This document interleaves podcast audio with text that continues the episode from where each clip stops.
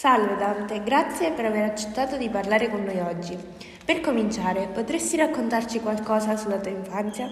Certamente, sono nato a Firenze nel 1265 in una famiglia nobile ma non particolarmente ricca. Mio padre era un uomo politico e ho passato la mia infanzia a studiare presso i migliori insegnanti della città.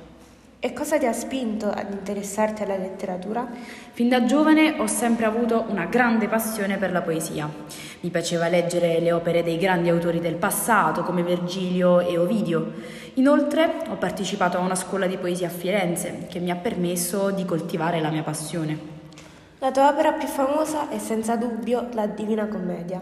Ci puoi parlare di come hai avuto quest'idea per questo lavoro?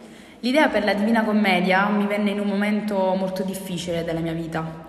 Ero stato esiliato dalla mia città natale, ovvero Firenze, e mi sentivo molto solo e isolato. Volevo creare un'opera che potesse esprimere il mio dolore e la mia sofferenza, ma anche la mia speranza per un futuro migliore.